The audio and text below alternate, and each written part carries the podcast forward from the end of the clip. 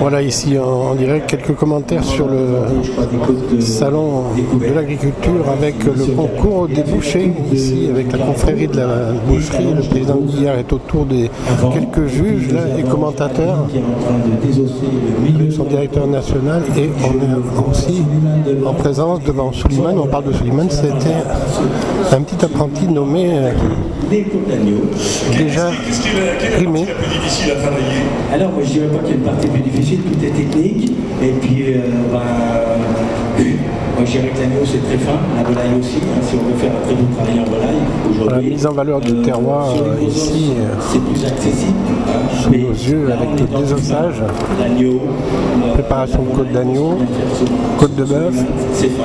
Et puis le carré d'agneau, là bon, le candidat n'est pas trop content de la qualité, mais bon, il s'adapte. Hein on les laisse travailler évidemment, tranquillement, l'Occitanie. Voilà, ça fait un petit quart d'heure qu'ils ont commencé.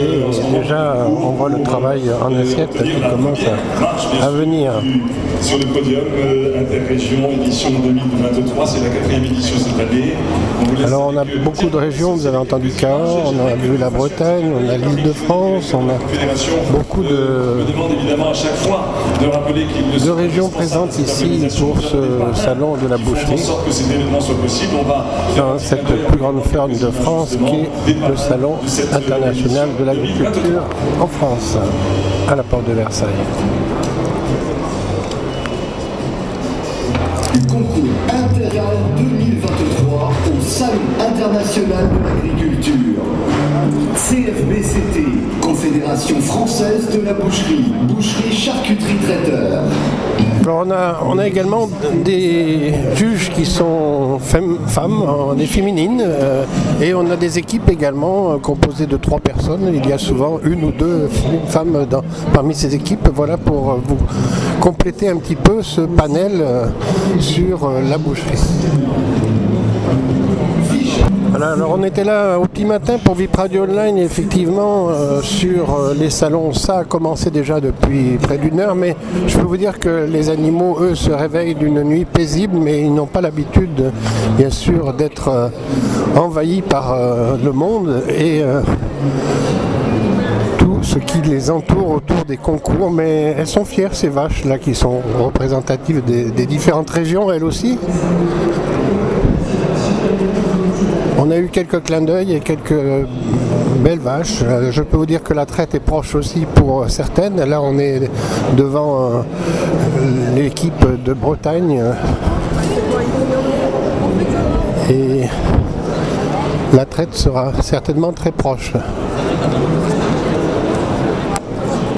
On a également beaucoup de fromagers qui sont là. J'ai vu avec plaisir d'ailleurs un soignons, mais aussi d'autres euh, grands éleveurs comme Loué pour les volailles, mais aussi euh, pas mal de, stands comme celui de Villard de qui est tout à, côté de la, star de ce salon, la star 2023 de ce salon, qui est une Salers.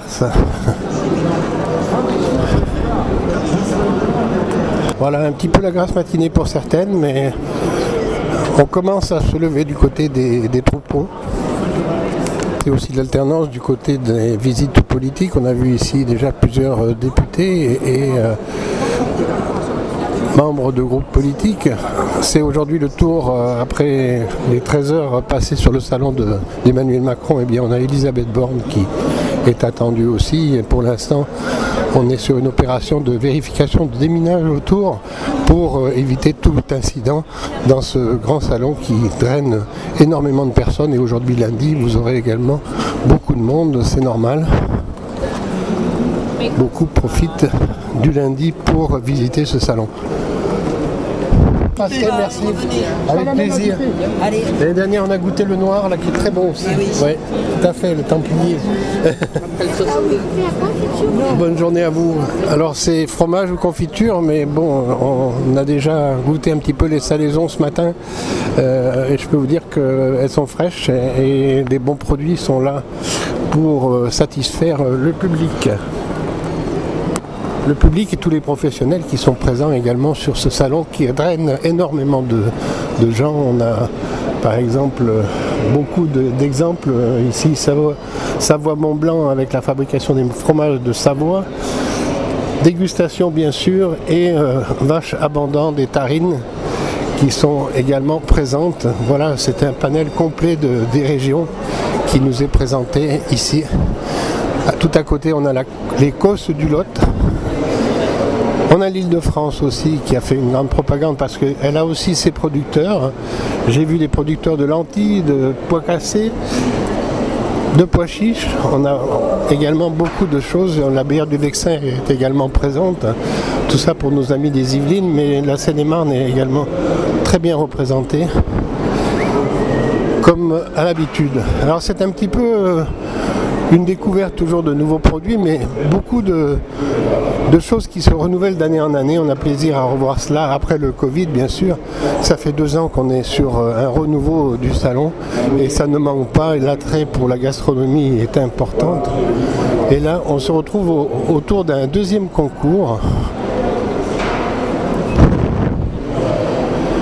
Je vois le ministre de l'Agriculture qui est présent qu'on va rendre dans quelques instants aux ovins au capin. On a l'impression d'être un peu jugé, sur la qualité de l'espèce. Et c'est lui que vous entendez également euh, Simplement, d'abord vous féliciter euh, du travail que vous faites. Euh, je voulais dire deux ou trois mots de ces, ces sujets de responsabilité sociétale, responsabilité sociale, responsabilité des entreprises. Voilà, notre ministre qui est chargé, lui, de parler entreprise, responsabilité sociale de l'entreprise, un sujet qu'on connaît bien, sujet aussi de développement durable, qui est bien présent aussi euh, au Salon de l'agriculture. Voilà, alors que va se préparer le concours général agricole 2023 dans quelques instants. Alors on est sur les brebis également là. Voilà, sujet climatique, carbone, voilà, des sujets qui sont importants pour la, vie agriculture. Quelle est l'utilisation de la capacité à stocker du carbone et à maintenir de la biodiversité dans d'autres cas. Donc on a quand même dans l'élevage, à la base, quelque chose qu'il faut qu'on arrive à mieux faire comprendre à ceux qui connaissent moins, de bonne foi qui connaîtraient moins, c'est que l'élevage, vous l'avez dit vous-même, je crois que c'est vous qui l'avez dit, c'est ceux qui disent euh, on a plus d'élevage, on a résolu le problème. Je pense qu'on a plus d'élevage, on a beaucoup de problèmes. Et donc on a besoin d'élevage. Il faut rappeler ça sans cesse. On a des caricatures parfois qu'on entend. Et puis vous avez deux sujets, nous avons deux sujets sur lesquels il faut que nous travaillions ensemble. Atténuation, adaptation. Adaptation d'abord, parce que comme vous l'avez dit, je crois que c'est vous qui l'avez dit, euh, on a un sujet d'un un modèle agricole qui est durement impacté par le dérèglement climatique. Vous êtes parmi les solutions, mais vous êtes surtout les premières victimes souvent du dérèglement climatique en ce qu'elle produit, euh, dirais-je, un dérèglement des cycles de biomasse. Tout ça, c'est de la biomasse à la vérité. Et donc, vous avez besoin, on a besoin de vous accompagner pour regarder comment vous pouvez adapter vos modèles, comment on continue à faire, d'aller plus loin vers l'autonomie alimentaire de vos élevages, alors que ça va être plus compliqué de produire de l'autonomie compte tenu du dérèglement climatique et des contraintes qu'il y a qui sur les produits phytosanitaires, qui, je ne reviens pas, c'est l'objet de discussion du début du salon, c'est normal, qui sur la question de l'eau.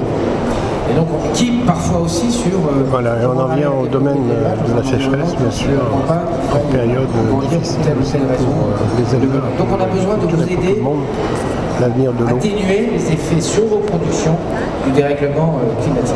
Et puis deux, à adapter, parce qu'on a un deuxième objectif, me semble-t-il, qui est important, c'est comment on fait en sorte que chacun puisse faire sa part de euh, la baisse de son empreinte carbone. Alors, je prêche toujours, et d'ailleurs c'est pour ça qu'on a un dialogue qui est, je crois, plutôt fructueux, sur l'idée que l'empreinte carbone, si c'est pour la faire chez les autres, ça sert à rien.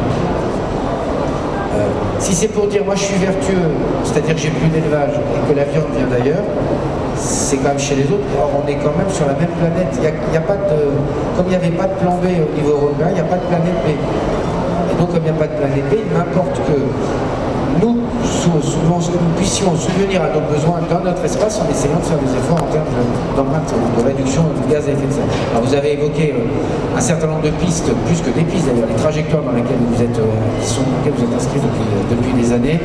Il y a bien des sujets, l'alimentation, l'autonomie fourragère, l'autonomie alimentaire, la question de l'alimentation elle-même avec des programmes de recherche qui sont très puissants.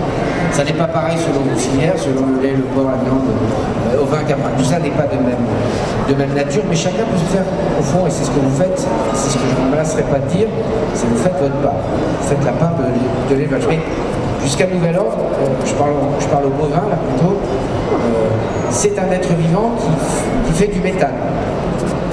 Bah, Il va falloir qu'on se le redise aussi. Euh, c'est la nature qui les a fabriqués comme ça, sauf à ce que quelqu'un me trouve une, baguette magique.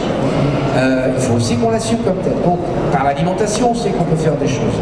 Par euh, les autres fonctions, je parle du stockage carbone, on sait qu'on peut. Donc, on a des tas de pistes sur lesquelles on travaille avec vous et auxquelles je ne saurais que vous encourager. C'est d'ailleurs l'objectif de ma présence euh, ce matin et de vous féliciter du travail que vous faites. C'est vous qui l'avez dit, je crois, on a un sujet de massification.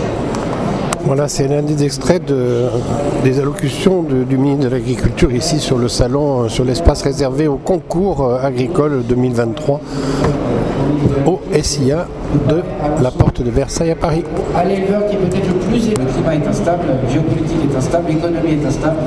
Et si on pouvait se donner des éléments de stabilité au travers du joli mot de planification, c'est ce que vous montrez là.